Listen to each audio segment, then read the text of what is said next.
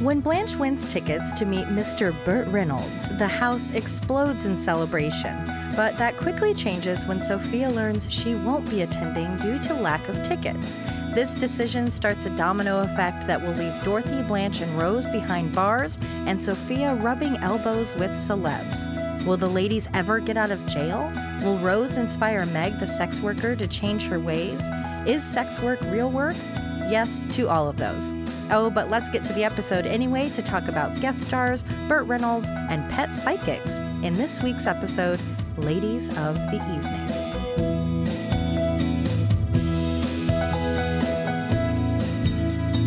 Thank you for the friendship.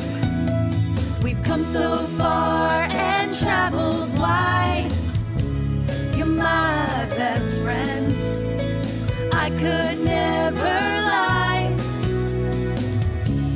I love when we party, dance, and sing, and laugh just doing our thing. No matter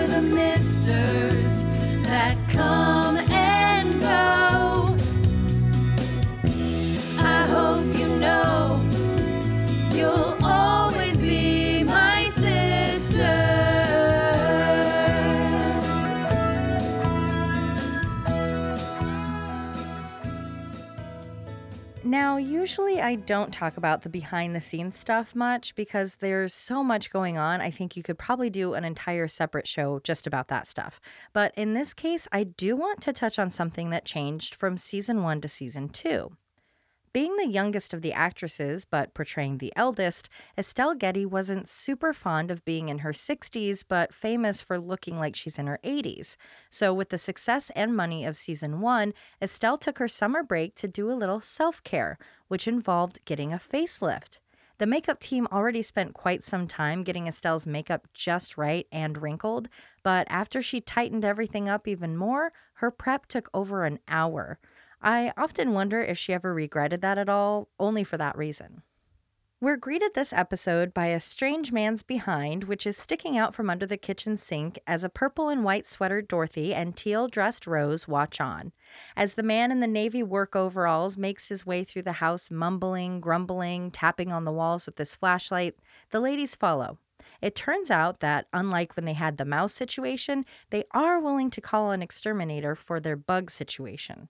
Turns out they have silverfish and water bugs in their drains and Baltarara androporis under the baseboards. That's a fancy way of saying cockroaches, not Christos Sartzetakis, the president of Greece at the time. As Dorothy jokes about the scientific name sounding Greek, the exterminator clarifies that it means a cockroach, leaving a confused Rose to hope the foul politician gets voted out. I don't know that he was, but President Christos was not seen as a cockroach. He was actually quite celebrated. Back to the bugs at hand. Playing the overly well spoken exterminator is Phil Rubenstein. He passed away in 1992 with 92 acting credits to his name. He was best known for his work in Robocop 2, but was also in Tango and Cash, Mama's Family, Night Court, Who's the Boss, Highway to Heaven, Alf, Newhart, Taxi, Kojak, Knight Rider, Hill Street Blues, Murder She Wrote, Silver Spoons, Moonlighting, Jeffersons, and of course, La La. But his career wasn't limited to television. He was also in films such as Mannequin, Star Trek IV The Voyage Home, and he even directed Elvira's Mistress of the Dark. Appropriately enough for today's episode, he also had a gig on TJ Hooker. So sorry to interrupt. Alicia, this is Coco. Hi, Coco. I would personally like to thank him for making Elvira Mistress of the Dark. Oh, yeah. I watched it so many, so many times when I was young. I love it. I think it it's still kind of funny. Yes, she's got it all. She's everything you've ever wanted in a movie a woman and a casserole. Is that the movie that originated the head joke? Which one? Well, the drag queens all use it still to this day, where um, she the letter falls off the marquee at the theater and hits her, and the guy says, "How's your head?" and she goes, "I've never had any complaints." Hell yeah. And is that it? Yeah, that's Maybe. like that's hugely iconic. I can't hope remember so. if it's That's from really that good. one or not, but yeah, that was a huge. That was like kind of her big, her first big movie, and probably her biggest still to this day. I So that's think pretty cool that he directed it. Maybe only I think it's her only starring role. Oh, really? I thought she did a bunch of little ones. I think she did other. She has other like releases, but they're like her doing. I think her hosting thing. oh, okay, gotcha. Mistress Mistress of the Dark is a is a one and done classic. cleavage classic. a cleavage. Cla- this is a certified cleavage classic, But yeah, Elvira is very funny. I can't think of what her name is off the top of my head. and she's a redhead. Uh, she's a very oh Cassandra Mhm. Peterson. Mm-hmm. Perfect. Nice. Nice. She's a very funny actor. Yeah. She's a, she has great comedic timing. Yeah, I And, think yeah, people awesome. dismissed her. I Yeah. always grew up with her being kind of a joke. And now that I'm older, I'm like, no, she's campy and hilariously comedically brilliant. Her timing and wit, all of that. and always in control. Yeah. So Total I, badass. Yeah. I kind of wish I had appreciated her throughout my youth because that would have been really cool. Hey, Elvira, we got us a couple more volunteers. Great! Just grab a tool and start banging. After using $10 words when simple ones would do, the plumber's voracious vocabulary is cleared up by Dorothy. So the next step is to just check under the house. Coco, I know you have some experience with this, which I think I maybe did once as a kid to to either get something or help my parents, but that was it. I am not an under the house person mostly and almost exclusively because of spiders. But you used to have to do it for your job. and I'm so glad that part of my life is over. I really did not like it. I used to work for the cable company when I was living in LA, and also I worked for a home theater company. So we were just always running wires in attics and crawl spaces and basements and underground, you know, under the house crawl spaces. And there were always like mummified rats and stuff in there. It was terrible. One time, one time I had like a panic attack under a house, and that was pretty cool. That sounds fun and safe. It was great. I was working by myself and I was feeling bad about myself and I was feeling poorly that day because I was hungover and I had a little freak out. I was sobbing under a house in Glendale, California. And that was your wake up call. It was uh no, it wasn't. so that wasn't the moment that you're like, I gotta get out of here, I gotta move or do something. no. And we had talked about this not that long ago, even like before this episode. And you had said that it wasn't until now, even though it's been like what, almost 10 years, that it wasn't until now that you realized that that's what that was, that that was a panic attack, that you weren't just like, oh, I had a bad day at work. Throughout uh yeah, the past couple of years I've I've as I reflect on my past, I do I do recognize more things that were more uh, more red flags or more Mm. alarming, more alarms that I should have, uh, that I wish I or someone I knew would have pointed out or recognized or something. Fun topic. oh, the joy of growing up. Reading the thoughts from my mind, Rose shares the same concern I do about exterminators. How can you live every day knowing your job is to kill things for a living? Dorothy keeps it simple. The guy is probably simple. It's a bit of an unfair blanket statement that just because someone has a big bug or a pizza or anything else on their car, or maybe they work a job that maybe doesn't seem like it makes someone ponder the deep complexities of the universe, doesn't mean they're just a dummy. Although I did go on a horrible date with a guy that did the micro cleaning at Intel, and he was very content having zero stimulation, which was a red flag, which is why I never called him again. Before the girls can decide if their exterminator is a Mensa member or not, Ellen, I mean Blanche, comes bursting through the front door. Dressed in a light purple top with a floral purple overshirt, Blanche is nearly breathless when explaining she is covered in tingles and ecstasy. A pink house dress wearing Sophia, armed with a watering can, gives us the first oh boy when she responds with, We know what happened, implying sex based on Blanche's description, but let us guess which part of the Middle East he's from. Which is just kind of a weird statement. It's not like Blanche has exclusively been dating Middle Eastern men. I'm not even quite sure why it's an oh boy. It just feels like one. At this juncture in society, it's like anytime you go out of your way to specifically mention race or anything, it's like, "Ugh, I don't know what you're doing. Yeah. Why is, well, It's yeah. probably not coming from a good place. Nearly out of breath, Blanche ignores Sophia and goes on. She just won a raffle at the movie theater, the same theater that is going to be hosting the premiere of the new Burt Reynolds movie the following night. The rest of the girls struggle to meet Blanche's level of excitement, but support her anyway. That is until she continues with the prize info. Not only did she get a ticket to the movie, she got three passes to the after party, a private party hosted by the one, the only, Mr. Burt Reynolds.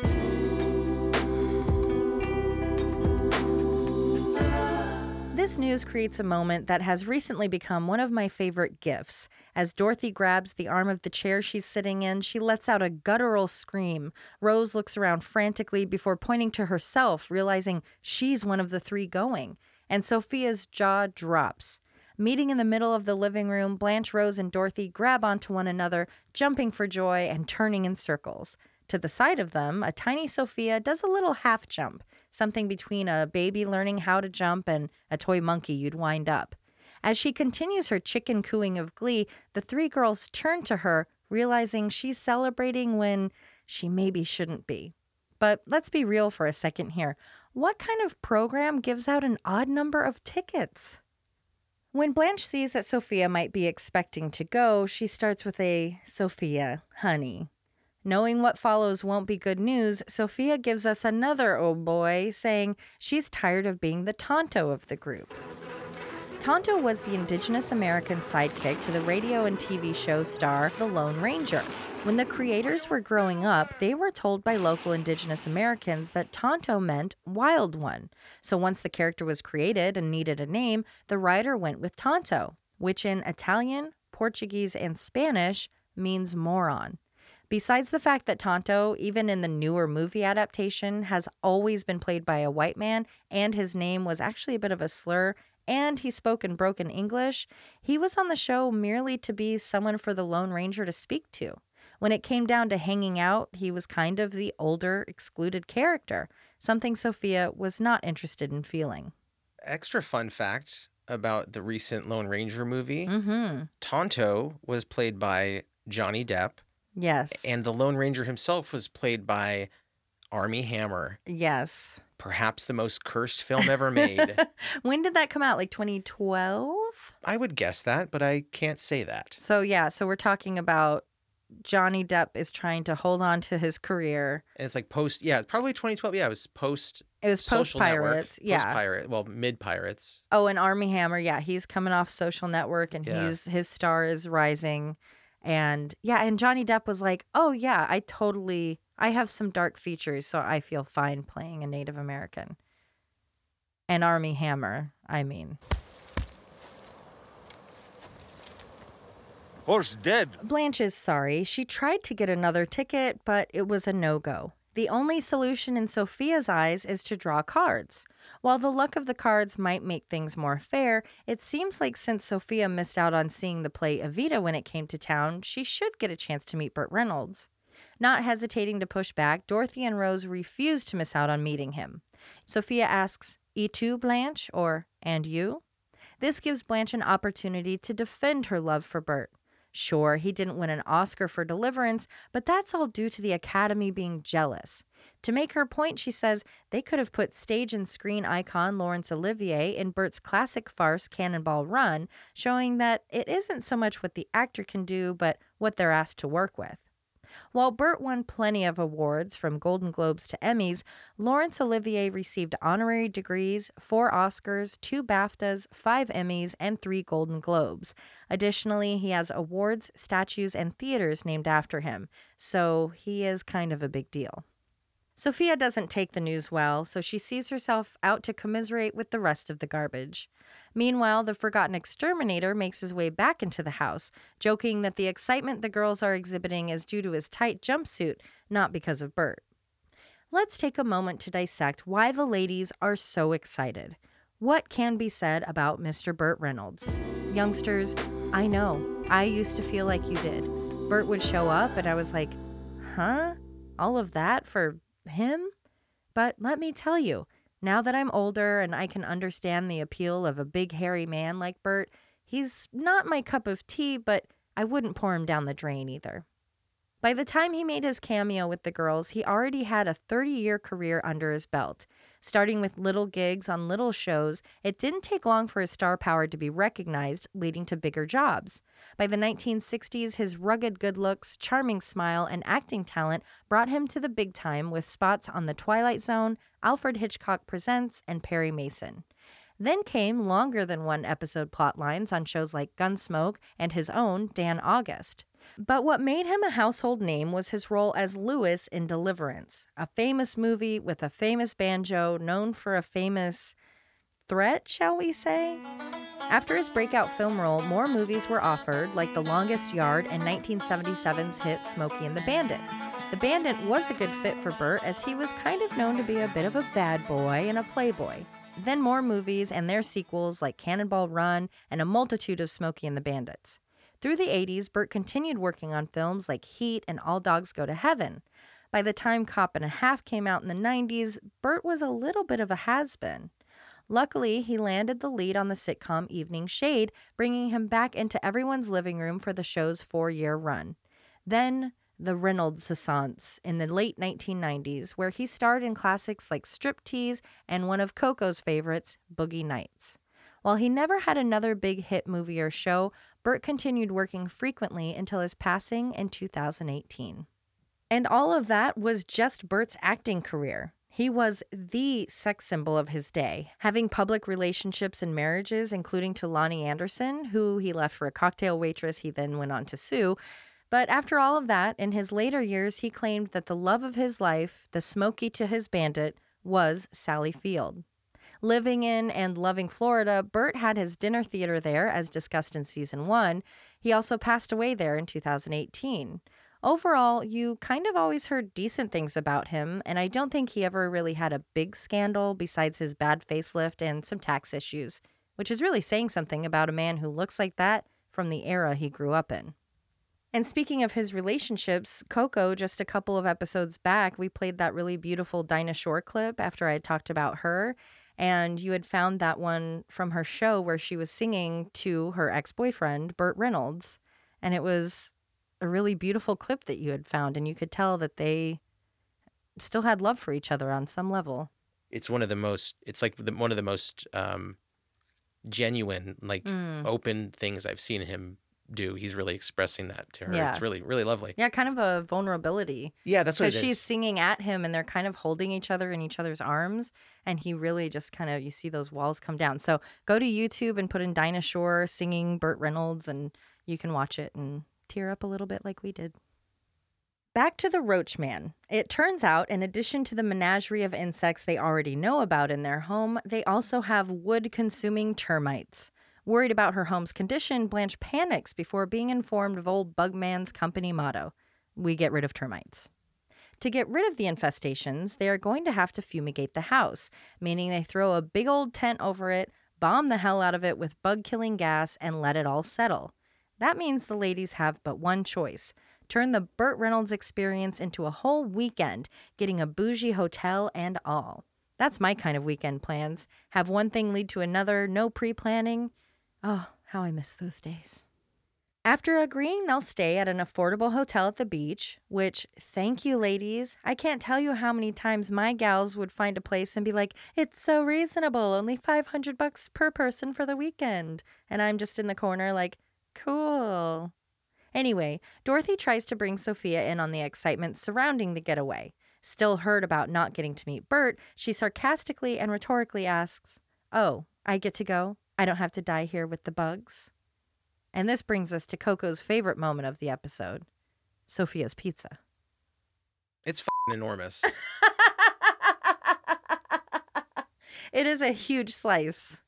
And it's got all the toppings. You got sausage, peppers, all of it. I, f- I don't know. Did I see ham on there? Maybe. Did I want to? Definitely. For being raised Catholic, Dorothy often displays an enviable level of non caring when it comes to things like meeting Burt Reynolds. If my mom or a friend so much as frowned, I don't know that I wouldn't be able to guilt myself into passing it up. So who cares if Sophia's devastated? They're meeting Burt Reynolds. From the outside, it may look like a Miami Beach hotel, but once we're inside where the girls are now staying, we see it's the same place Stan was staying in Stan's return from season one. Only now there's an extra bed for Sophia, although she doesn't care which one she gets unless it's the one with Burt Reynolds. Ignoring her passive attempts at pity, Dorothy makes the bed decision and takes the one closer to the TV, leaving Sophia with the window view. Trying a new angle, Sophia begins to lightly cough, then pointing out it was just a leftover from when she caught pneumonia walking to Dorothy's school to give her a forgotten cannoli. Now Dorothy is fed up. So is Sophia. Fine, she says, leave. I'll just be here, coughing. As Sophia tantrums her way into Rose and Blanche's connected room, Blanche comes in carrying a stunning bright blue sequined dress. Blanche can't be bothered to confront. Nope. Blanche can't be bothered to comfort the pathetic Sophia. She has more urgent things to worry about, like if Burt will like the blue disco ball she's holding. Never one to miss a joke, Dorothy implies he would be the one wearing it, and it would complement his very famous chest hair. As beautiful as Blanche's dress is, she's been letting it gather dust for about 15 years, as she hasn't worn it since 1972. While she says it was at a presidential inauguration she last wore it, she didn't clarify that it wasn't the United States president. That's why Dorothy is a bit shocked and far more appalled that Blanche slept with former President Nixon, a man that, well, you know what they say about your beauty not only being on the inside, but the outside and all of that, and it works the other way. What I'm saying is, he wasn't a very good looking man, and he was a bad man. He was an ugly bad man. So it's no surprise the writers took the opportunity to throw shade at Nixon by saying when he's naked, he probably has the same genital profile as a plastic doll. Back to the reality of the night, Blanche was at a Chamber of Commerce presidential inauguration for William Buster Collier, the local businessman who wanted Blanche as his first lady, but he croaked just a few days after being sworn in. In a back in Georgia story that rivals any madness that spews out of Rose's mouth, Blanche shares that Billy's cause of death was nothing out of the ordinary. He was just doing his duty of breaking in a new toll booth with a bottle of champagne and proceeded to get trampled by 10 Shriners on mini bikes. As Blanche is saving her wow factor for later in the evening, she's wearing one of her best monochromatic suits, the darker coral being the t shirt, with the pants and jacket maintaining a step up from white but not full flea puce lighter coral. Meanwhile, Dorothy looks like the off the rack version of Gone with the Wind's iconic heavy velvet drapes, with her sweater wrap bringing us some olive green but not too green and a sort of maroon trim. The real winner here is Rose, who's wearing an Impressionism inspired floral dress with yellow, blue, white, and pink. If it wasn't clashing with the ugly ass wallpaper in the background so much, it would be pretty perfect. Rose has come from the other room to tell the girls that the party they will be attending was listed in the newspaper. Even more exciting, there's a list of guests that will be there. They included, but weren't limited to, Dom DeLuise, best known by me as the voice of Tiger the Cat in the Fievel movies. He was also in huge comedies like Spaceballs and Blazing Saddles. He was probably invited to the party as he worked alongside Burt in Cannonball Run and All Dogs Go to Heaven. He was hilarious and much adored.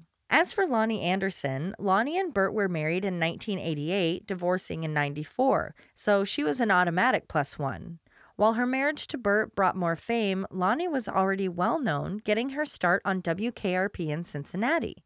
Besides WKRP, she had over 60 other roles, including stints on The Love Boat and the Golden Girls Zone spinoff Empty Nest. Loni is still working to this day. Okay, Charles Nelson Reilly. I love Charles Nelson Reilly. If you ever watched any of the old match games, like from the 1970s, you know the flamboyant, smoking, drinking Charles. He was known mostly for theater, but did do plenty of television and movies. I'm thinking his invite came from having worked with Burt on Cannonball Run 2 and All Dogs Go to Heaven. I'm not quite sure why the girls kind of ignore the fact that he's there, maybe just because he was a game show guy. But so was Betty White, so maybe it was their own joke to him. I don't know. And the final invitee, John Forsythe. Besides being the voice of Charles on Charlie's Angels, John was known, like Burt, as a sexy hunk machine. I do believe we've discussed him before, and this won't be the last time either. At the time of this event, he was hot stuff as a regular on the hit show Dynasty. So, yeah, Blanche is right. That is a lot of manly sex appeal to be in one place. As she starts to realize just how much sexy and how little space she's going to be in, she starts to lose it, melting into her own horniness, crushing the newspaper under her sweaty, erotic hands. As Dorothy works to cool Blanche down, the hotel's phone rings. Before I can go any further in the story, I simply must stop to acknowledge all of Dorothy's outfit now that she's standing. It turns out her pants are the pukey green color as well. I'm sorry, that's not pants, it's a skirt.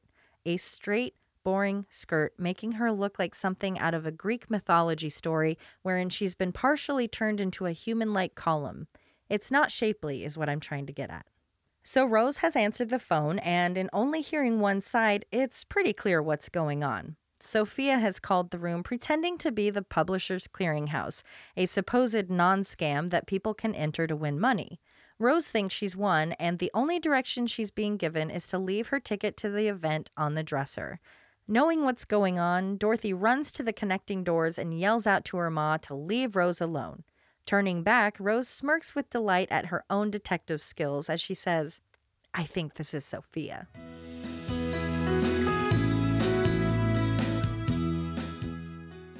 Down in the lobby, a thrilling new location, we see a desk clerk who's flipping through a book and a man with a young woman dressed in comically late 80s clothes make their way in the door. Approaching the clerk, she asks about a room. Handing over a key, we quickly learn what kind of business this hotel is in. One where the room is $50 and the girl is 100. Savvy viewers may notice a sex worker in the background there, dressed as a cute little pirate. Yeah, she had some real like uh gyp- Buccaneer. gypsy era Stevie Nicks scarfiness very going much. on.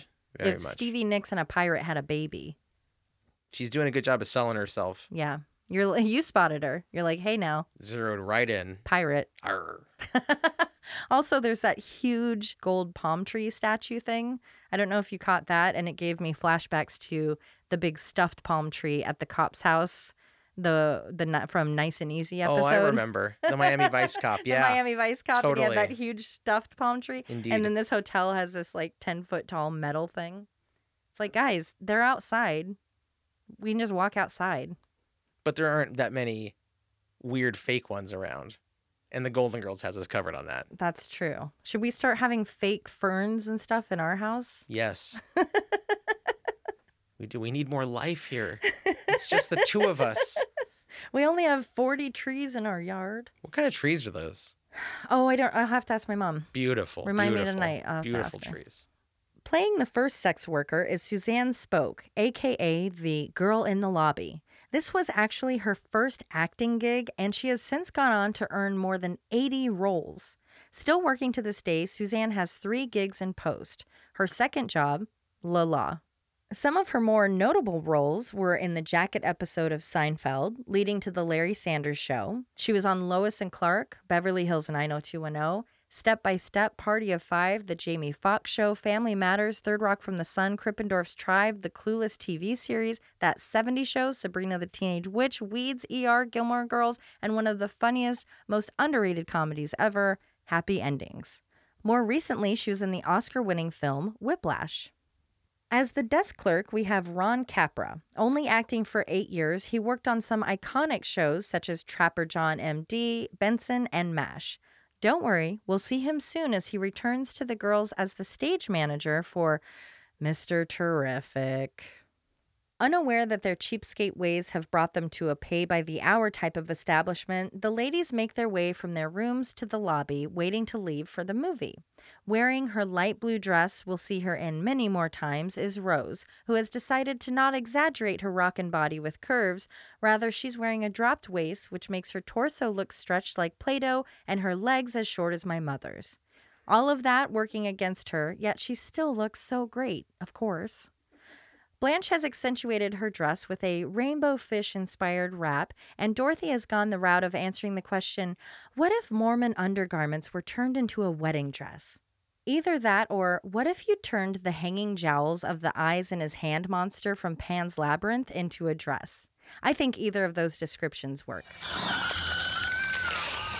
They do all make it work, and there are elements to beauty in all of it, but it's just so hard to find sometimes.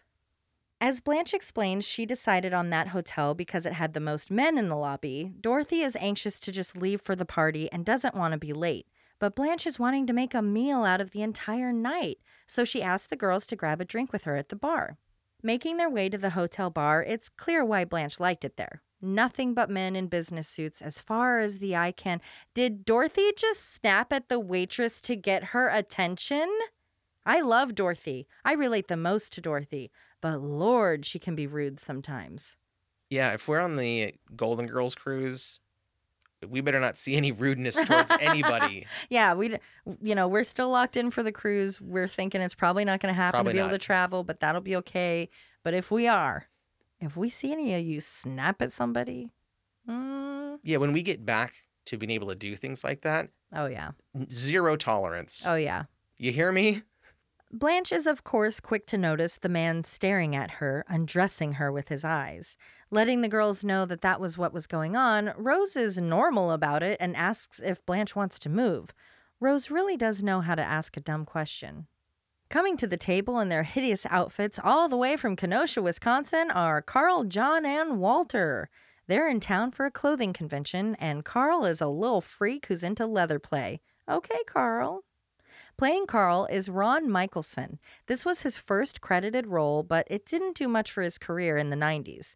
Then in 2003, he was on the hit show Carnival, followed by Joan of Arcadia, Entourage, Veep, and Tim and Eric's Bedtime Stories.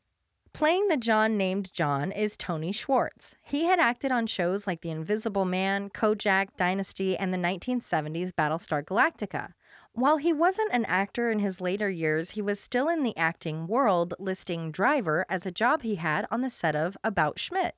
Tony passed away in 2016 at the age of 73.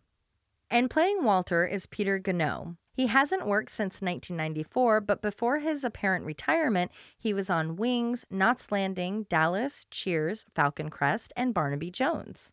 While the guys are making jokes about being Johns, the use of that term referring to men that solicit sex workers just kind of happened, as John is a common name, so it was often used when someone wanted to hide their identity.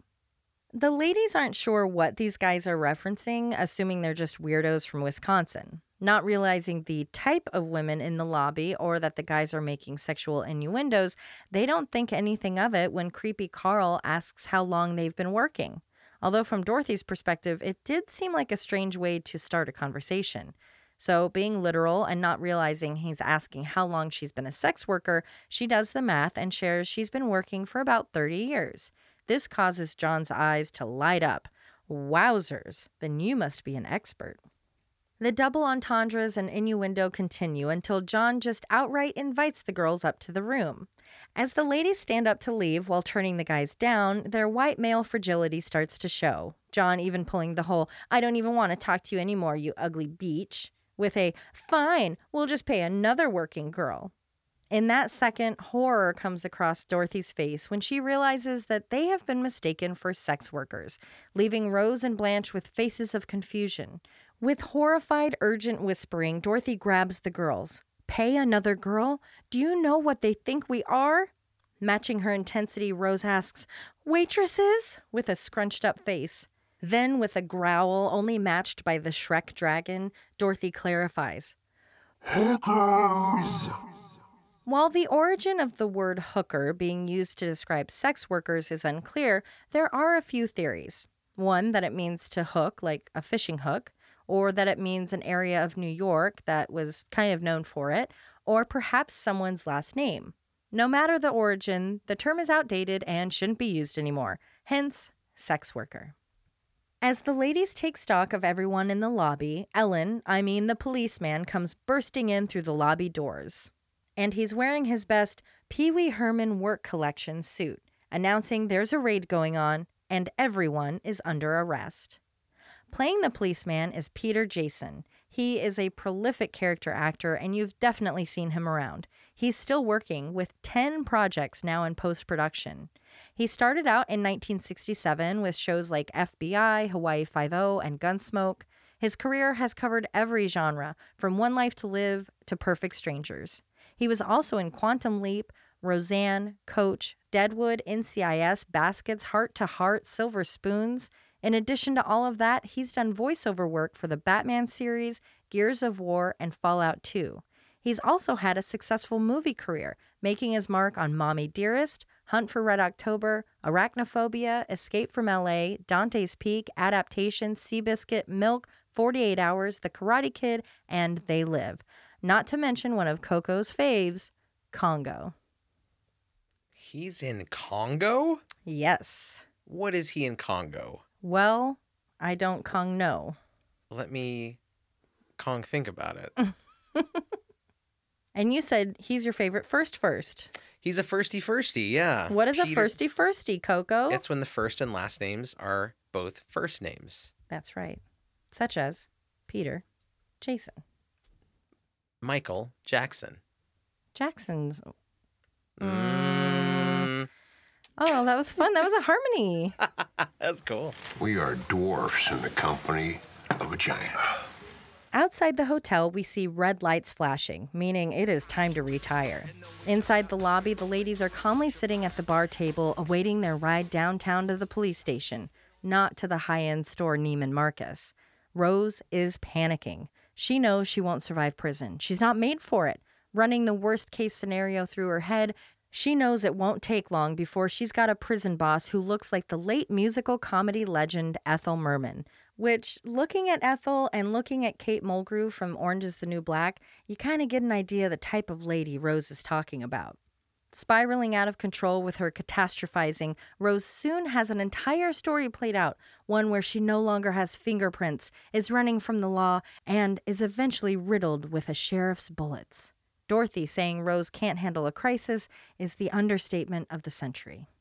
Logic finally sets in, and Dorothy approaches the officer, who is totally ageist in calling her the senior statesman, and she starts to make her plea for innocence.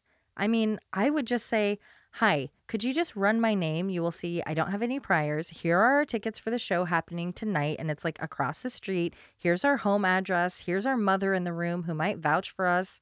You know, something like that. Ma'am, ma'am, please be quiet. We have to figure out what's going on here. We don't have time. we don't have time for this statement. Just get under arrest, please. Please. Please, did I Pleased. say? Please Pleased. get under arrest. Pleased. Instead, as Dorothy starts to explain, soon every girl around her starts to echo this sentiment. Yeah, we're all innocent, which elicits one of Blanche's most quotable quotes. With an annoyed whisper, she hisses, Quiet, you trash, from across the lobby. Remember that story I told about the Downtowner Inn in Houston with the gross bathroom and the porn on the TV? Again, relating to Dorothy. Was I thinking the cops would mistake me for a sex worker when, in my tiny tank top and miniature shorts and lucky tiny suitcase, I ran up to them and asked directions to the nearest pay by the hour motel? No. Did my friends? Yes. Were we lucky to get out of there without being arrested? Definitely. So I understand Dorothy's seemingly inappropriate offer to settle the miscommunication to the officer's satisfaction. How old were you when you were doing running around in your little tank top and shorts? in Houston? 19. Ooh, nice. that is all. Bouncy, bouncy. Mm. and I had a body I would kill for now that I hated with every fiber of my being then. Isn't that fun?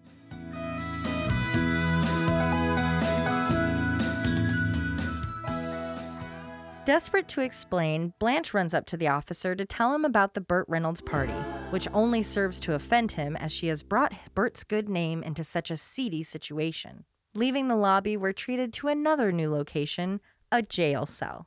Locked away with the sex workers from the hotel, the girls are traumatized by the American prison industrial complex, the violation of fingerprints and photos, squatting and pat downs.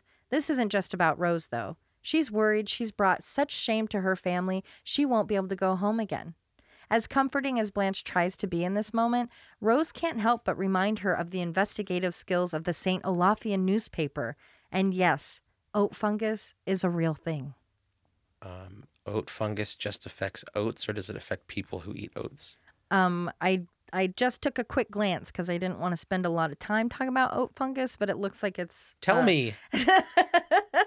it yeah, it affects the crop. So I don't think it affects people because they have to destroy the crop before it can get to that point. Wah, wah, wah. Poor oats.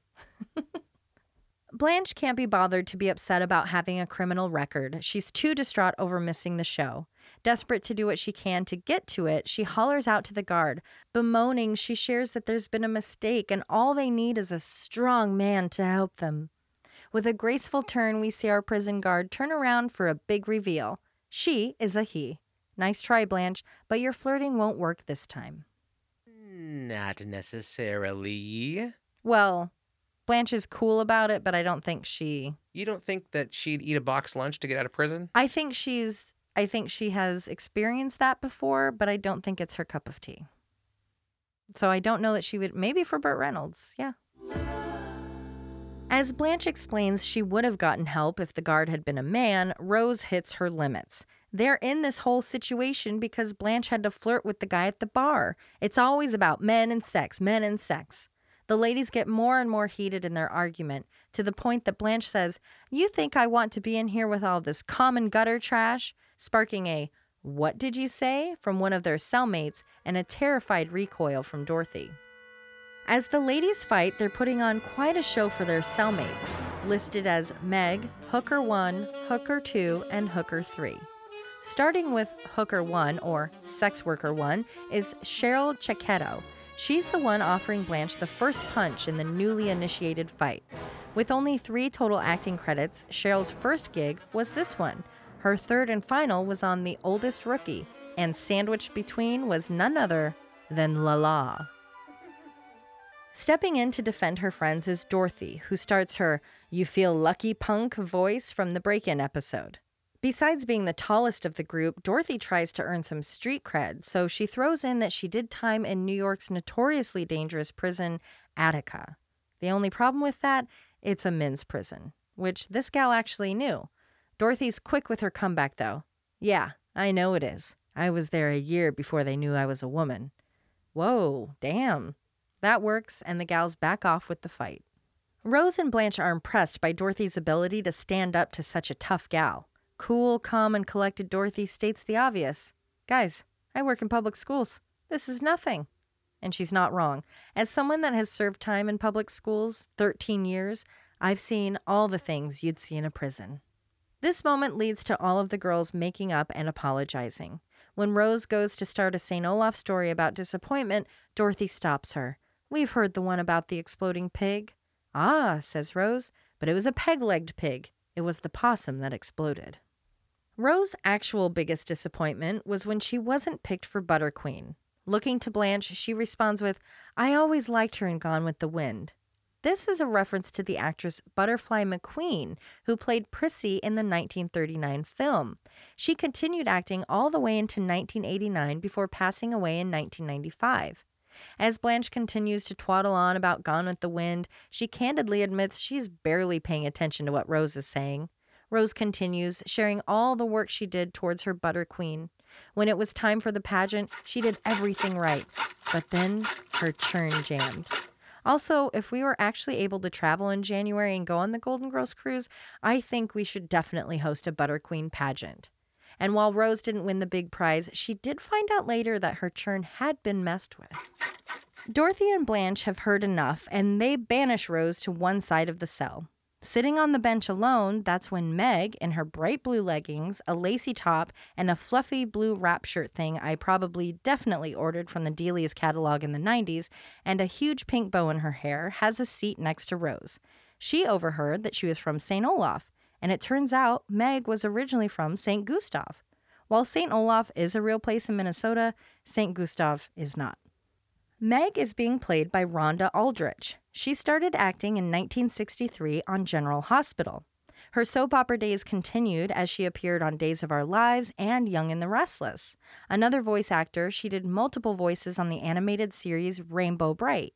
She went on to be on Star Trek The Next Generation, Red Shoe Diaries, ooh la la, Married with Children, Empty Nest, Walker Texas Ranger, Crocodile Dundee in Los Angeles, ER, Night of the Living Dead 3D, Criminal Minds, and Without a Trace.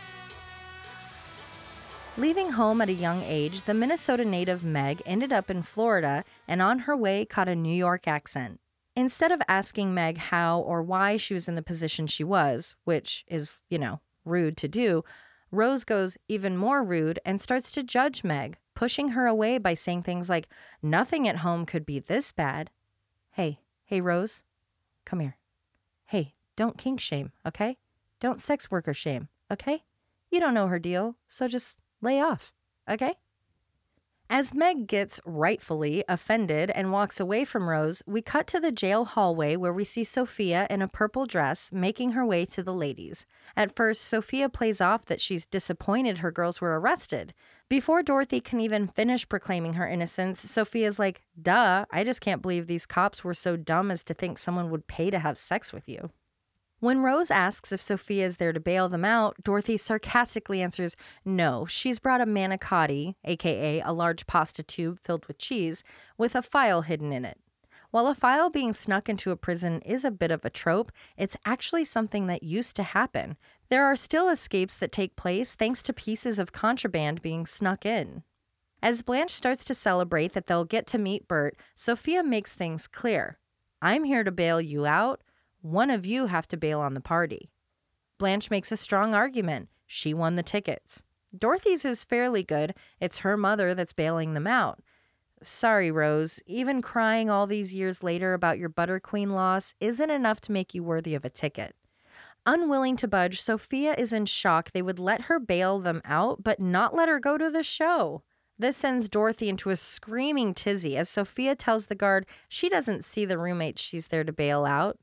Playing the guard is Jim Kiley. He too only had three acting credits a TV version of Weird Science, The Golden Girls, and Married with Children. Shifting from acting to story development, Jim was a story editor and writer for Caroline in the City, a writer for Charles in Charge, Grace Under Fire, Married with Children, Weird Science, and According to Jim. He was also a producer for a handful of other shows. Fed up with her selfish children, Sophia rips the tickets from Blanche's hand. As they scream and cry, she can only say one thing Who cares? I'm on my way to see Burt Reynolds. Before we leave the cell, let's talk about the two other sex workers featured. First is Ursaline Bryant. She's still working to this day. Ursaline got her start on the Redd Foxx show, had her Golden Girls moment, and went on to do Star Trek Next Generation, Doogie Howser MD, Seinfeld, and Grace Under Fire. And now to Amelia Kinkade. I have been so excited all week to get to this, Coco, to tell you this story. I can't wait. She's the one that, when Rose is yelling, sex and men, men and sex, responds with, There's nothing wrong with being career oriented. Okay, buckle up for some fun facts. First and foremost, she is Rue's niece. A year prior, Rue had just moved out to Hollywood, following her niece, who had hopes of being a professional dancer, which she did. She was a dancer for the Four Tops, Ray Charles, and Smokey Robinson. This led to music video opportunities with the Stray Cats, Scorpions, Sheena Easton, and Cher. That led to dancing gigs in movies like Girls Just Want to Have Fun, Fast Forward, Fame, and Roadhouse. Then came acting. She didn't do much, but what she did ruled. She was the first ever she devil in a horror film as the star of Night of the Demons, which is a rad as hell old horror flick. She went on to star in the sequels and was even honored as an inductee to the Horror Movie Hall of Fame. Then, oh boy, she left acting to pursue her true talent as a pet psychic. She has written books about telepathically speaking with your pets. She can come to your house to work with you and your pet to tell you what your pet is thinking and feeling. You can even attend her two day seminar about telepathic connections between you and your pets. The most fun facts for anyone ever. Coco, any thoughts? Because I know we both love Night of the Demons. That's just so much to absorb. when we have the money, we need to hire her to Yes. tell us what our sweet Rosie Darling is thinking. Wow, that's really surprising. I didn't know I didn't know anything about the, her other than Night of the Demons. So to hear that uh, her history is very interesting, and she's great in that movie. Yeah. And thinking about it now, that that character, I think her name's Angela in Night of the Demons. Uh, yeah, I think so. um, moves kind of like a dancer. She's a, she's a specter and a demon, and she does kind of move around like that. And she's in like I think a, an all black wedding dress or like a death Yeah, dress or there's a something. long. Yeah, there's definitely a flowy Oh. gown. I can picture and a, and I think a veil too. It's a Mhm. very cool look. That's a cool yeah, movie. a classic '80s movie. Uh, '80s, you know, horror Yeah. slash. You're, you know, not the best movie, but kind of the best movie.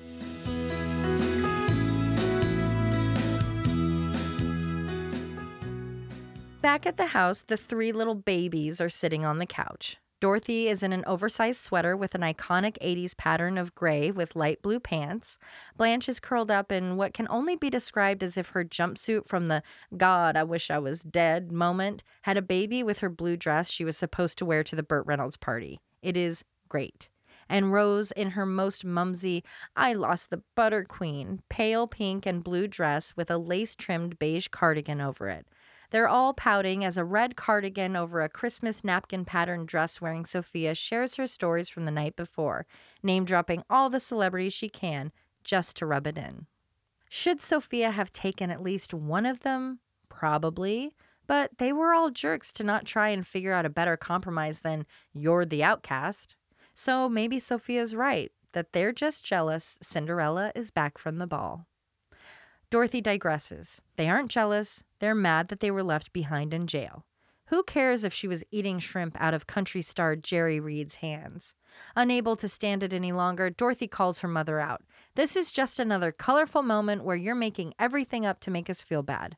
Sophia's response is one that lives in infamy, quoted to this very day. Jealousy is a very ugly thing, Dorothy. And so are you in anything backless. As Sophia makes her way out of the living room, the doorbell rings. The ladies all look at each other, and Rose finally decides to be the one to go answer it. It's none other than her Minnesotan neighbor and cellmate, Meg. She wanted to stop by and say goodbye and thank you to Rose. Because of their talk, she's decided to go back home. Sadly, it wasn't that Rose said something so powerful that it made her want to leave Miami. It was that she didn't want to get as old as Rose and still be working in the industry. Thanks? This whole exchange left Rose feeling wonderful and cheap all in the same moment. When the doorbell rings again, it's Dorothy's turn to answer it. When she does, the whole house, audience, and viewers at home all take a collective gasp. There, in person, in all of his tall, dark, and handsome glory, in a tan suit with a blue plaid undershirt, is the one, the only, Mr. Burt Reynolds. Classically chomping on his gum or cheek or whatever his mouth thing was all about, he asks if Sophia is home.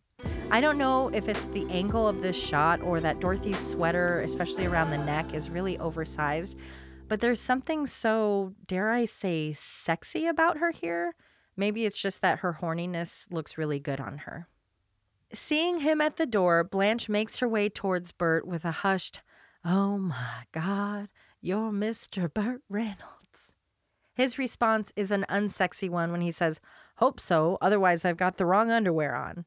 Hopefully, a joke of how, yes, dudes used to write their names on the inside of their undies, and maybe they still do. I'm not really sure why. Maybe it was a if you had brothers thing. I just don't know. Coco, did you ever write your name in your underwear? Or know someone that did? Why would someone do that? Uh, never have, never would, never will, never knew anyone that did. I don't think anyone did that, and I won't accept anyone saying that they did. Thank you. Hearing his voice from her room, Sophia comes rushing out with a, Oh, hi, Burt. It turned out the stories were true, and now Sophia is going out to lunch with Burt. In fact, if the girls had been nicer, they probably could have gotten an invite.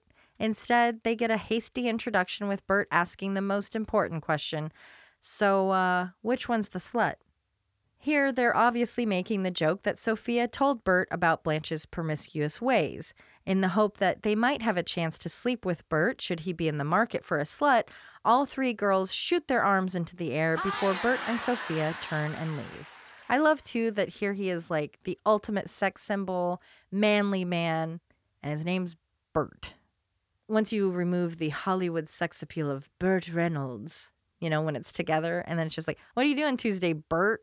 I I believe it's short for Burtis. That's not real. First and foremost, sex work is work, so let's all be better about our verbiage and judgments. Sex workers aren't asking for your pity or speeches, and in my humble opinion, sex work should be decriminalized. Why are we clogging our judicial system with adults that are making consensual decisions? Anyway, when it comes to friendships, sometimes people get left out, but it's how you handle it that makes all the difference. Could the girls have tried to make a compromise with Sophia? You let us go to this and we'll send you to the Bahamas for a weekend or Disney World? Sure. They probably wouldn't have ended up in the position they did, totally missing out on everything. So the next time you're worried about FOMO, talk it out and hopefully it'll turn into my new favorite term, JOMO, the joy of missing out. As always, thank you for listening and thank you for being a friend. Be sure to tune in next week when we find out if Mrs. Blanche Devereaux will become Mrs. Blanche Zbornak in Take Him, He's Mine. Today's Golden Goodies comes from a personal favorite of mine, Heck Yes Y'all. And yes, that's where I first heard the term JOMO. And if you go to her website, you can enjoy missing out as well. Check out at heck underscore yes underscore y'all on Instagram and do the following steps. Follow Hillary's page for adorable content.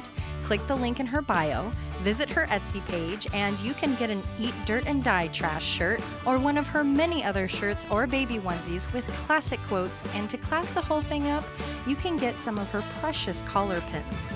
That's Heck Yes Y'all on Instagram or at etsy.com slash shop slash heck yes y'all and delight in all of her golden goodies.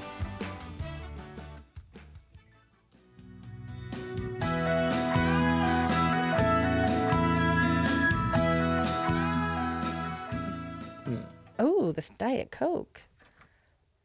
Uh, wait, I didn't have a Coke. After using a bunch of $10 words when simple ones would have done, the Plammers Plammers. and this was a time I actually had two dates in one night. And I you had to, whore. he was also a guy who's in the middle of a divorce and he had to change his name because he and the wife had just kind of mushed up their names and made up a new last name. That's stupid. That's a Coco, oh boy. Coco, nuh-uh. If you're gonna make an, if you if you're like, we're gonna go through the process of Oh my God. doing all of this, make it cool. Yeah, it doesn't have to be your name smashed up.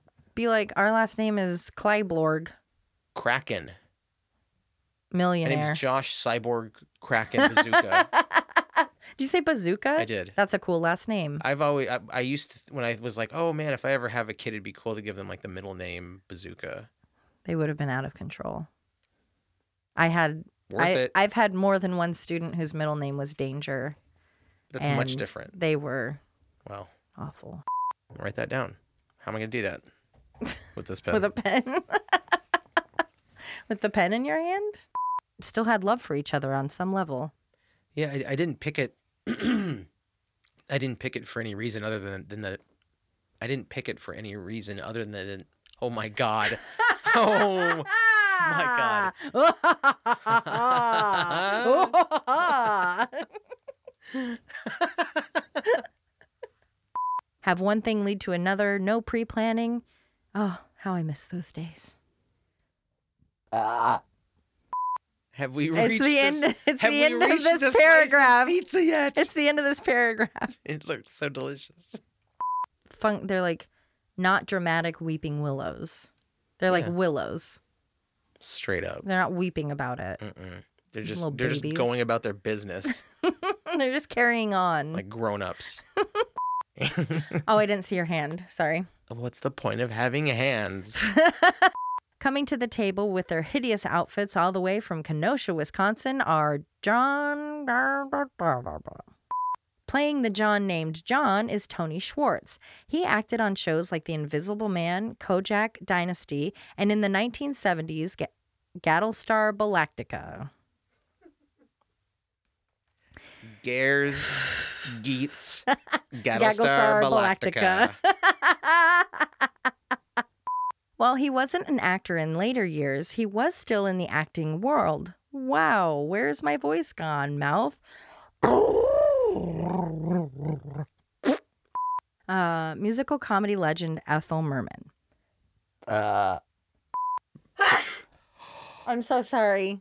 I tried. I'm so sorry. I tried to warn and it. I couldn't, and I'm sorry. who? No, no, no. I've gone blind from that noise. The, the, the I fright. even moved so far away. I moved as far away as like. My eyes have gone completely white. You know. You had a question? Always Be My Sisters is written, hosted, and created by Alicia Holland. Produced and edited by Josh McCullough. Always Be My Sisters is a Cascade Media production. You'll always be my sister. Quiet, you trash.